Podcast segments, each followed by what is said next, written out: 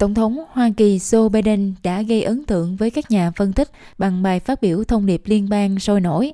Ông bắt đầu bằng lời chúc mừng Quốc hội lần thứ 118 mới được bầu và chúc mừng Chủ tịch Hạ viện mới Kevin McCarthy.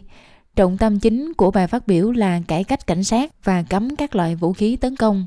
Let's come together to finish the job on police reform. Do something. Do something. Hãy cùng nhau hoàn thành công việc cải cách cảnh sát. Hãy làm điều gì đó.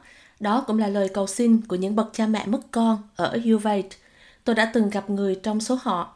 Hãy làm điều gì đó về bạo lực súng đạn. Chúng ta phải làm tốt hơn, cung cấp cho cơ quan thực thi pháp luật chương trình đào tạo thực sự mà họ cần, giữ họ ở tiêu chuẩn cao hơn, giúp họ thành công trong việc giữ an toàn cho chúng ta.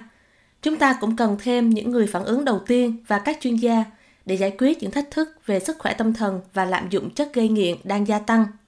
Ông Biden cũng kêu gọi cải cách thuế, đồng thời phác thảo những thành tựu mà chính quyền của ông đạt được trong 2 năm vừa qua.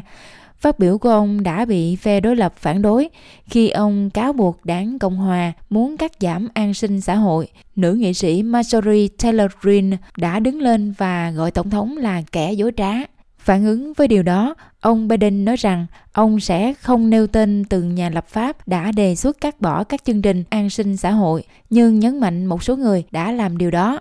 Thông điệp liên bang của ông Biden được đưa ra sau các báo cáo gần đây cho thấy tỷ lệ người dân Mỹ ủng hộ đương kim tổng thống ở mức thấp kỷ lục. Một cuộc thăm dò của trung tâm Abnork vào hôm thứ Hai cho thấy tỷ lệ các đảng viên đảng Dân Chủ ủng hộ ông Biden tái đắc cử đã giảm xuống chỉ còn 37%. Nhìn chung cứ 5 người lớn thì chỉ có 1 người muốn nhìn thấy ông Biden tranh cử tổng thống vào năm 2024, trong khi những người trẻ tuổi càng ít ủng hộ tổng thống đương nhiệm hơn. Tuy nhiên, bài phát biểu của ông Biden trong thông điệp liên bang đã gây ấn tượng với các nhà phân tích. Nhà sáng lập Trung tâm Lịch sử Tổng thống tại Đại học Southern Methodist, tiến sĩ Jeffrey Angel, nói rằng ông Biden đã không được khen ngợi đúng mức. I was actually very impressed by President Biden's speech, and I have to say I was much more impressed than I intended and expected to be. Tôi cảm thấy ấn tượng hơn nhiều so với những gì tôi mong đợi. Vấn đề then chốt chống lại ông Biden. Vấn đề chính mà ông ấy gặp phải về mặt chính trị, nói thẳng ra, là ông ấy không được ghi nhận cho những thành công của mình. Và tôi nghĩ một lý do cho điều đó là vì mọi người đang thắc mắc về khả năng tái đắc cử của ông ấy và ý nghĩa của việc tái đắc cử đối với một người 82 tuổi. Vào thời điểm đó, ông ấy sẽ như thế nào? Ông Biden vẫn chưa công bố tái tranh cử, nói rằng đó mới chỉ là ý định, nhưng ông chưa đưa ra quyết định một cách chắc chắn.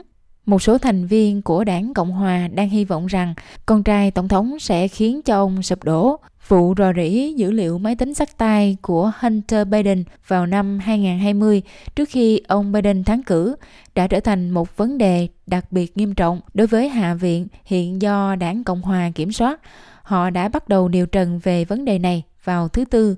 Họ tin rằng dữ liệu từ máy tính xách tay cho thấy bằng chứng về các giao dịch kinh doanh tham nhũng của ông Hunter Biden, một luật sư và là nhà vận động hành lang từng có giao dịch ở Ukraine và Trung Quốc. Chủ tịch Ủy ban Giám sát, đại diện của đảng Cộng Hòa James Comer tin rằng ứng viên tổng thống khi đó là Joe Biden đã thông đồng với các công ty truyền thông xã hội như là Twitter để che giấu bằng chứng. The details exposed in the Post article indicate that Joe Biden lied to the American people. Các chi tiết được tiết lộ trong bài báo của New York Post cho thấy ông Joe Biden đã nói dối người dân Mỹ. Ngay sau khi câu chuyện được xuất bản, nước Mỹ đã chứng kiến một chiến dịch phối hợp của các công ty truyền thông xã hội, tin tức chính thống và cộng đồng tình báo nhằm ngăn chặn và làm mất tính hợp pháp của máy tính xách tay của Hunter Biden và dữ liệu của nó. Các cựu giám đốc điều hành của Twitter thừa nhận rằng công ty đã sai lầm khi ngăn chặn liên kết đến các câu chuyện của New York Post về chiếc máy tính xách tay, nhưng cho biết quyết định đó đã bị đảo ngược trong vòng 24 giờ. Không có bằng chứng nào về các giao dịch tham nhũng từ máy tính xách tay được đưa ra sau ngày điều trần đầu tiên và Hunter Biden đã dọa kiện người dẫn chương trình Fox News Tucker Carlson vì đã tuyên bố nhắm vào ông. Hiện đảng Cộng Hòa hy vọng sẽ có thêm bằng chứng cụ thể trong những ngày tới, đặc biệt là về bất cứ điều gì có thể liên quan đến Tổng thống Biden.